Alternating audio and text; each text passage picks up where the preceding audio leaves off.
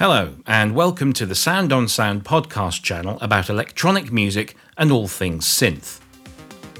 I'm Rob Puricelli, and in this episode, I talk to David Vorhaus of White Noise fame about his involvement with the Fairlight CMI during its early days, as well as the story behind his Kaleidophone ribbon controller invention and a very early sequencer called Maniac.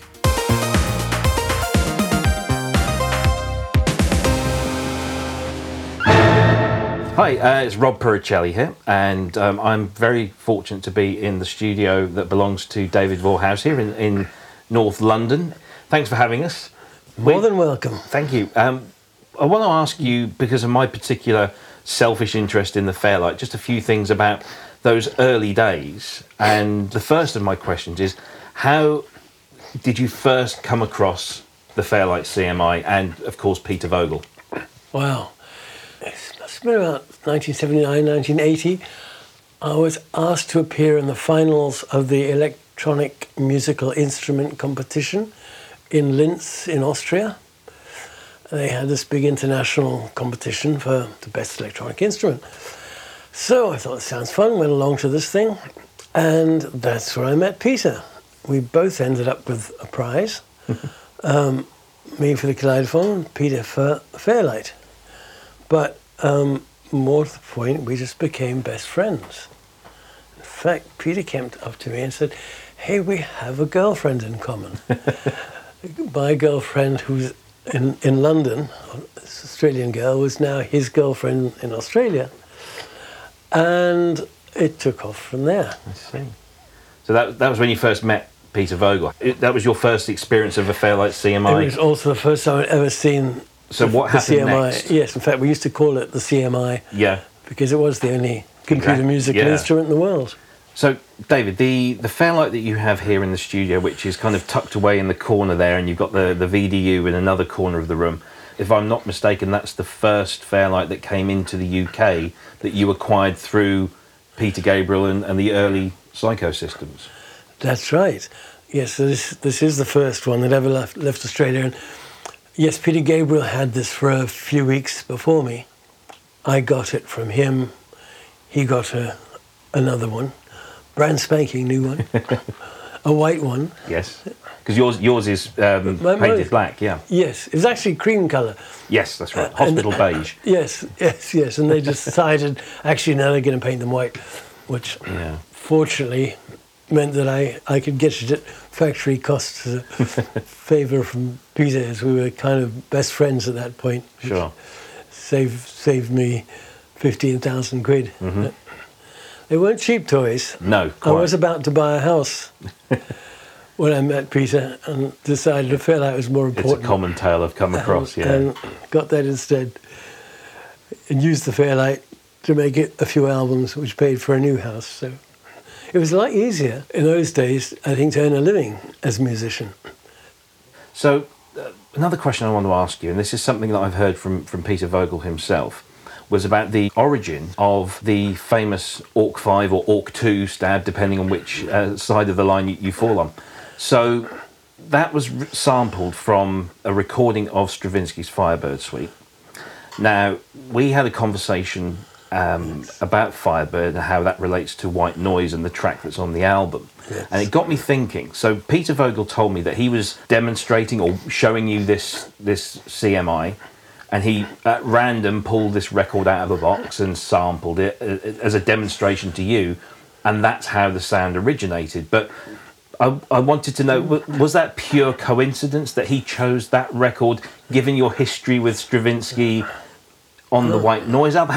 What's your version of that story? Okay, no, Peter's got that wrong actually. I'm sorry, and he actually you got the name wrong because he sent that to me a few years ago, saying which one is Orc Five, and I think it was Orc Three that he had as Orc Five. Right. But you know you can't forget it. It's clearly what it is.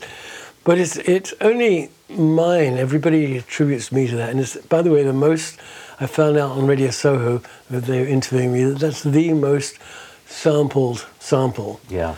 uh, of all times, even more than anything James Brown has mm. done, who's known for being sampled. But it's only mine in the sense that I found it in Peter Vogel's record collection. Right. He actually wasn't even there. He was he was at Fairlight, and I was waking up late, staying at his house. Um, hung around in his living room for a while before coming over. Just wanted to see how the sampling system worked.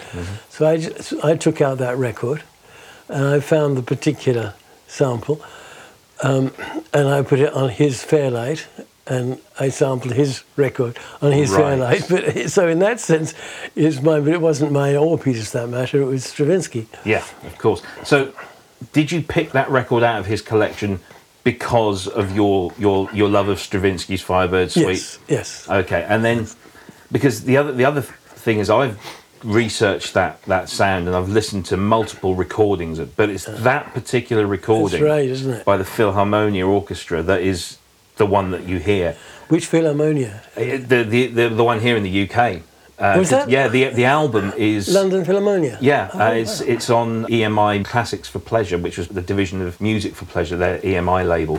And I managed to find an actual copy of that well record, done. which is yeah, and it only cost me a few quid, which was quite nice. But I, I then was able to sample that into a Fairlight that I have, Yes. and it was just like it was. I was having that, that moment that you had clearly yes. forty years previously, which is But you probably amazing. sampled it in 16 bit.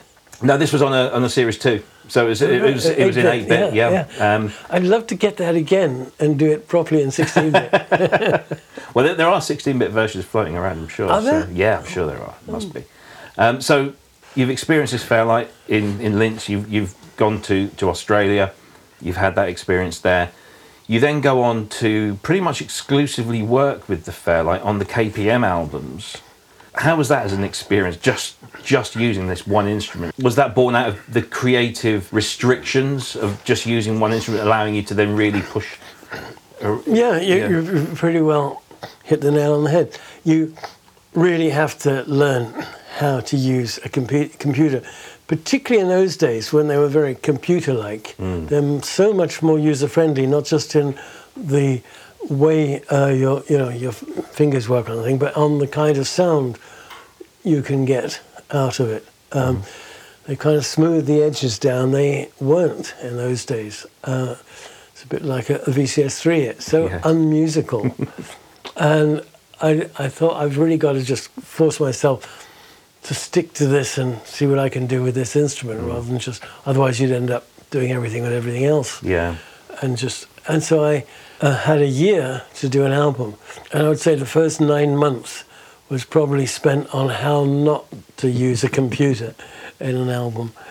Um, so many things are so disappointing, but you do find how it can, in fact, be very rewarding, and I'm really pleased with the results of that album. Yes. Um, I think was that Sound Conjurer, I think. The Sound Conjurer and Sleight of Hand. Uh, so, sorry, Sleight of Mind. Sleight of Mind. Yeah, I forget which was the. It was the second thing I did for them Mm-hmm. uh, the fir- after Four House Sound Experiments, Mm-hmm. and uh, it was all Fairlight. Yeah. nothing but a Fairlight. And So, one of the things that has always interested me, but you know, uh, your association with D.D. Derbyshire and and and, um, and Brian Hodgson in, in that uh, realm of the radiophonic workshop, and that use of what was effectively primitive early sampling of, of, of using tape and then and, and messing around with it. You then obviously progressed to the Fairlight, and did you see that as uh, an extension of, of that work? And to follow on from that, did what did Delia Derbyshire think, or did she ever experience the Fairlight uh, and and see it in as a, as this new way of doing what she'd done in the past, or was it because uh, I- I've, heard you say that she had a pretty much a big dislike of synthesizers? So how did that? I'm afraid she didn't. She she wasn't around then. By the time I got the Fairlight, Mm-hmm. um, Delia uh, was so good at making her own sounds just out of um, natural everyday things and doing stuff with them. She'd become the master of that. But she was disappointed uh, with the first VCS3, which was the first electronic musical instrument almost in the world, actually. Bob Moog made the very first, but this was the first in Europe. Um, and you, one had to put up with this period of disappointment in what you would like it to do, but it doesn't. Uh, Because when you've already been making electronic music for a while and you know what you want, you know how to get things, you you find the disappointment and you can't get things the old way. Um, and I don't think she ever really got over that. I see. Um, sadly, she came round, in fact, some years after, and I remember giving her a MIDI device. I think it was um, something like, yes, Roland D110, Okay. which is a, a simple eight channels of MIDI, and it's a perfect thing to kind of learn MIDI on and make a MIDI arrangement. And it doesn't replace great sounds. Um, some of the sounds are all right, and uh, as non-featured sounds, Yeah. they'd work fine. But you still want to be able to do your unique things separately. But you do have to learn MIDI, which is a brilliant system Yeah. and I still use it with the, the Kaleidophone uh, as a control system, not to be confused with General MIDI, which is an abomination Quite. and nothing to do with it. Right. But unfortunately, she, she never kind of made that effort to drop her old ways and learn the new ways and then reapply. You know, once you've learned something new, you Yeah. can still use. Because I've, I've seen and, and read interviews with um, other members of the Radiophonic Workshop when they got the Fairlight, and there was a kind of an epiphany moment where they realised this was a far easier way of creating some of the stuff they'd been using, tape loops and, and splicing, Yeah. uh, and they took to that. But clearly, that wasn't uh, a view shared by by all. No, even tape loops. Um, you uh, you know could make a tape loop uh, theoretically 90 minutes long. Yes, one point seven seconds or something. on- Um, Yeah, and, on and yeah, I don't even know how one point. I w- I would sample it 14k, yeah, is on today's standards ridiculously low. It means 6k is about as high as you can you can hear. Mm-hmm. With my old ears, that's about as high as I go anyway. But um, and that was just over a 2nd Mm-hmm. So they must have been sampling it about 10k or less. yeah, re- It's really short. Yes. and so, yes, these things are limitations you have to put up. They're, Yeah. they're very good, though, for doing other things. They're brilliant. For Well, you know, that's why I feel particularly pleased with that second KPM album I did, Mm-hmm. because I, I think there's some really good tracks on it. and Mm-hmm. it still gets used a real lot. Um, and that was all done with the Fairlight. Yeah. And, and, you know, you, you find the good things eventually quite. even when you find how many things you can't do. And it's the same with just about anything. Um, VCS3 was certainly like that. And any new thing, like in the 80s, we were getting one instrument after another, all these new things coming along, and they'd all do amazing new things. But I found a real disappointment in practically anything because the other things, they'd always get something wrong, and you'd feel, why the hell didn't they do this a sensible way, which stops you using it? So you end up needing about 16 instruments to just do a piece of music mm. that you should be able to do all as one. Yeah. So once the Fairlight became or started to drift out of your your workflow, so to Hmm. speak, where did your journey with sampling then go? Did you progress on to things like Akai samplers or EMU samplers, or did you c- avoid sampling completely? How, what, what was your journey through sampling beyond the Fairlight? Um, gonna have to look at my rack uh, to, to see. Okay, um, after Fairlight, it was Prophet 2000. Which is a nice example. 2002 plus uh, sequential circuits. And that would just do anything a Fairlight, well, not anything, because the Fairlight did many other things as well. It wasn't intended particularly for sampling, but this is a much better sampler and works with MIDI, which the Fairlight didn't do. And MIDI was really useful because you could integrate that with all sorts of other things and have your master score on one computer talking to as many different instruments as you like. And this was the sampler, 12 bit. Mm-hmm. And like the Fairlight, which took enormous trouble to get as clean as possible with 8 bits, mm-hmm. but 8 bits still is just not quite there. 12 bits I thought was brilliant. Yeah. It really sounded like the real thing. In fact, this 12 bit sample is far better than a lot of 16 bit mm-hmm. machines that came along that didn't really use all the bits properly and had much too much noise. I think the theoretical highest you can get in of signal to noise with 12 bits is 72 dB mm-hmm. signal to noise, and this gets 68, which is Yeah. almost perfection. Mm-hmm. Whereas most things would get 50 if you're lucky. And it adds a little character, doesn't it, as well? I had, I had a similar conversation Yeah. with other people in the past where they've said that 16 bit is just too nice, that 14 or 12 gets you close enough, but still maintains a degree of character to the you know, sonic coloration, maybe, to the sound. I'd rather put in my own character than have it Well, forced upon you where you usually don't want the particular character. But, you know, you can do bit crunching if you need Yeah, to yeah. after. But that was lovely. And actually, what's interesting was that always it takes a while for the media to catch up. Yes. And uh, when I had a Fairlight, nobody heard of it and didn't know what it was, and it never really paid for itself. Um, by the time I had Prophet and MIDI, I was starting to get a lot of really well paid work. But it was because I had a Fairlight that they knew me. Oh, he's got a Fairlight, he can do this. And so I was getting jobs, which in fact the Fairlight couldn't do, and I could do with the Prophet and MIDI. And Sure. people all thought were, were wonderful, but thought it's because I've got a Fairlight. it was almost like a like a uh, plaque on the wall to say, you know, you're you own a Fairlight, therefore you must know what you're doing. You must be of a certain degree of quality. but in fact, yes. you were using other technology. That's right. Yeah. And it's because I had a Fairlight. In fact, it was at this point it was paying for itself about every Yeah. three months. It was covering the cost of a Fairlight Yeah. and r- raking it in then, but not using the Fairlights. You've been showing me earlier today your Reaktor uh, setup and um, the kaleidophone. Could you just, for the, for the the uninformed, could you just kind of tell us what a kaleidophone is and what it does? Well, I guess it started out as a double bass, uh, which was what I used to play. Um, it- it's got four strings and tuned fourths apart originally, once upon a time. It's developed beyond my wildest dreams. But it started, I guess, about the time the VCS3 came out. And that is something everybody wanted to play tunes on it, and they came out with a keyboard for it. And a keyboard is the worst abomination that you could possibly put on a synthesizer like the VCS3. Um, it will only play, you know, semitones apart.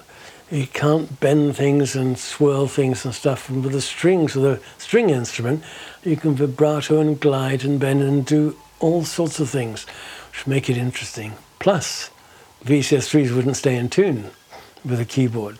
So I, I could gradually drift my hand the way the VCS3 was drifting and keep it in tune. Keep in tune. So originally, that's how it started. Kaleidophone eventually evolved into a MIDI controller, um, which could talk to anything. And now it exclusively goes into Maniac, which is a combination of many different instruments built all in with Reaktor, Native Instruments Reaktor is this godsend to people that want to make uh, their own instruments because they're not satisfied with anything that exists. Um, so you literally can build your dreams and go far beyond. It has lead lines, bass lines, um, harmony, many different kinds of samplers, and they're all controlled just by your fingers mm-hmm. under the kaleidophone.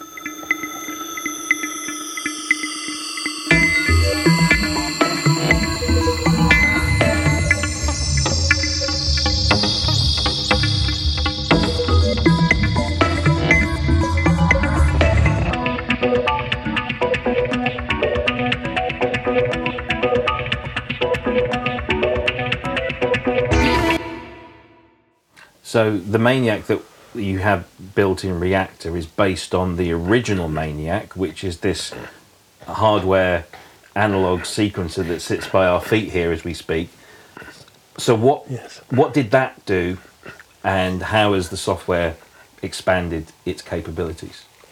Well, that, which of course was long before Reaktor um, was born, a hardware device, came immediately after Bob Moog actually had invented the very first sequencer, which uh, you probably know from Donna Summer's record, I Yes. Feel Love. Da, da, da, da, da, da, da, da.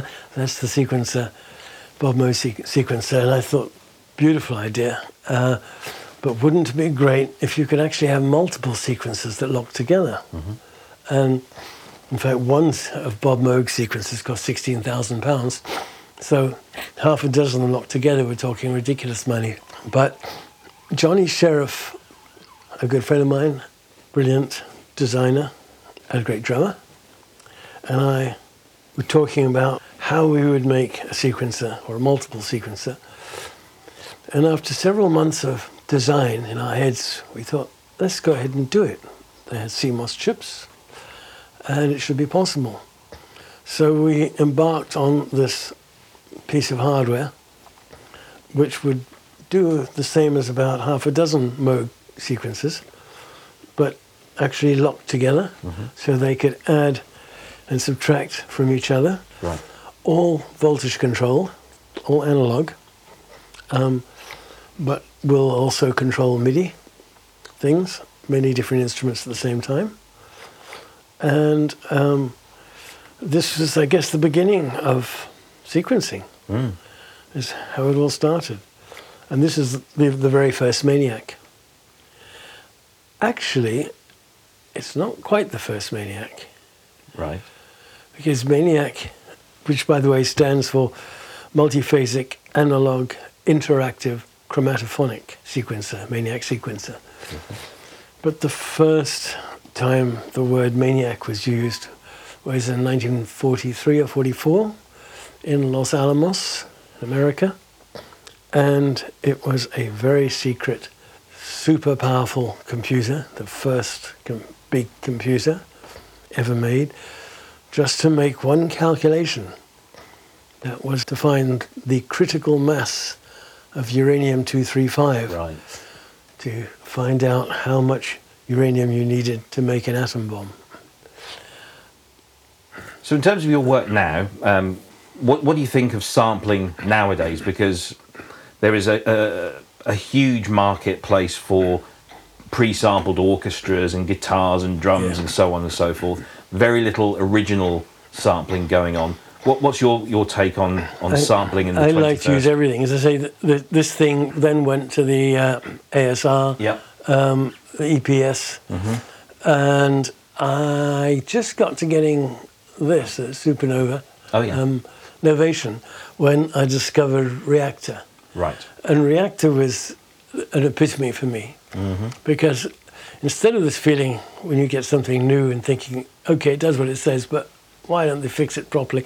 I could make my own stuff and do what I want with it. Mm-hmm. And with Reaktor, you can just do anything. Anything you want. Yeah. And so Maniac, which incorporates everything I want, I played a kaleidophone with it, which is just a controller, mm-hmm. using all the stuff in Maniac.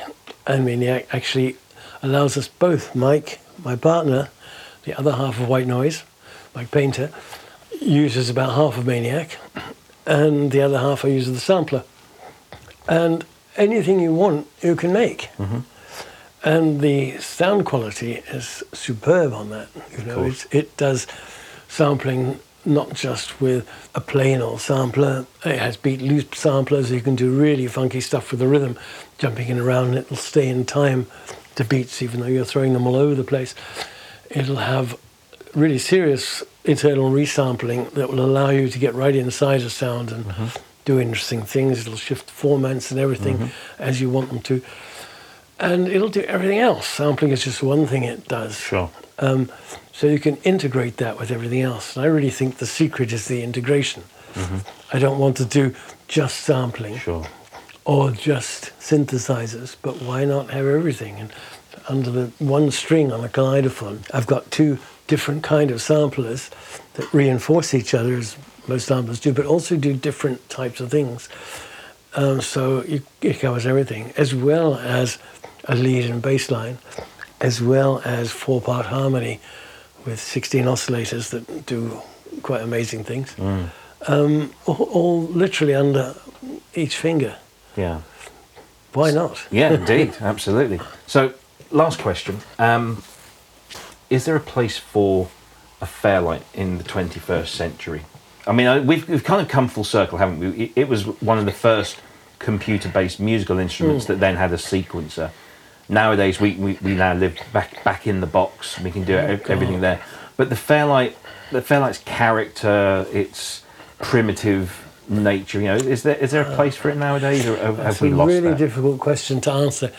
Can I feel like I'm perhaps being disloyal to Peter with my answer? Um, Peter Vogel, of course, we're talking about, Mm-hmm. who invented the Fairlight. yeah. I've really come to the conclusion that brand loyalty doesn't pay in electronic music. Sure.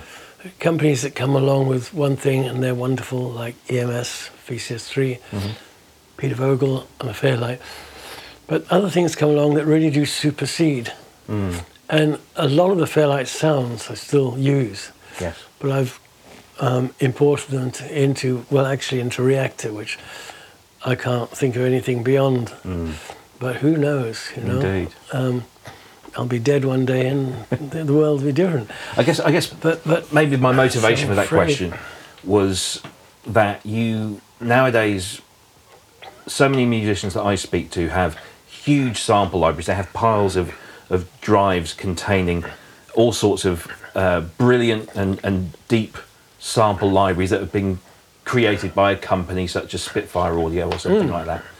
Um, and what seems to have been lost, although it hasn't been completely lost, thankfully, is that art of creating new, unheard sounds. The likes of uh, maybe yourself, Peter Gabriel, uh, and those early pioneers of sampling, who who went out and smashed television sets or threw things it. down guttering to, to get sounds and rhythms. And that seems to, in my opinion, seems to have been lost That's right. over the- and over the I'll years. tell you the, what they're losing out on then, because it's quite true. There are all these amazing um, sample libraries you can get, and they do sound like motion pictures, but they all sound more or less the same. Yeah. And this is something that's happened uh, as music's progressed. We can get very polished stuff, but everybody sounds like everybody else. Vocalists too. Um, it's a shame that there's so many new techniques around, and yet people all sound the same. You use auto tune mm-hmm. on something to tune a voice. It, it does what it says it does, but it, it get, has its own sound. So all, particularly female vocalists, are replaceable Yeah. by other vocalists. They, you can't tell one from another. It's actually the sound of auto tune. And it's very much that way with sample libraries. They all sound the same, and they all sound like a standard motion picture. Mm. And those end up generally being the sort of has beens. Mm-hmm. Because people think, yes, it sounds like a proper motion picture, like all the other motion pictures. Serious top directors don't want to sound like all the, the last years and the year before's directors. They want to come up with something new. Yeah. And exactly the same applies in music. If you want to be you or somebody special, something unique, you've got to make unique sounds. Yes. And so you're not going to make anything unique if you're using standard libraries. You're going to be like everybody else. That's Yeah. that's the point. I was really interested to hear the, the soundtrack of uh, a TV show recently, which was uh, it was called Chernobyl, about the, the, the the nuclear disaster that happened there, and the the composer actually travelled out to Chernobyl and sampled elements of the town. So you know she was banging on Yes, yes. brickwork and right. pipework and sampling right. noises, the and then went it. back and created this soundtrack, Yes. which was of the place. And and for me that that is the true essence of, of sampling. Even though Peter Vogel created digital sampling to work around that problem of, of not being able to recreate natural acoustic instruments electronically, it was a cheat, and he would, you know, he ad- admits to that. Um, but it was that that use of Yes. um, sampling as a, a tool to create the previously unheard that I think we're, we're missing greatly still today. It, and it wasn't really cheating because he'd accidentally discovered a whole new way of making sound. Quite, yeah. And it's not, in fact, necessarily exactly the original sound Yeah. because it has its, it does things to the sound. And, you, and of course, the interesting with samples is to take them further Yes. and do things with them. You know, the, the looping, the distorting, the, the way you can play with them is, is amazing. But it's doing your own thing, not stuff out of the box. Yeah. that's going to get you're going to get known for something, uh, even if you happen to have a, a hit with something um, which is out of the box. Uh, how are you going to get another one? Because it's a hit just like all the other hits, and it'll be forgotten like everything else. And there's no tag on there to remind people it's so and so sound. Mm-hmm. Yeah, brilliant.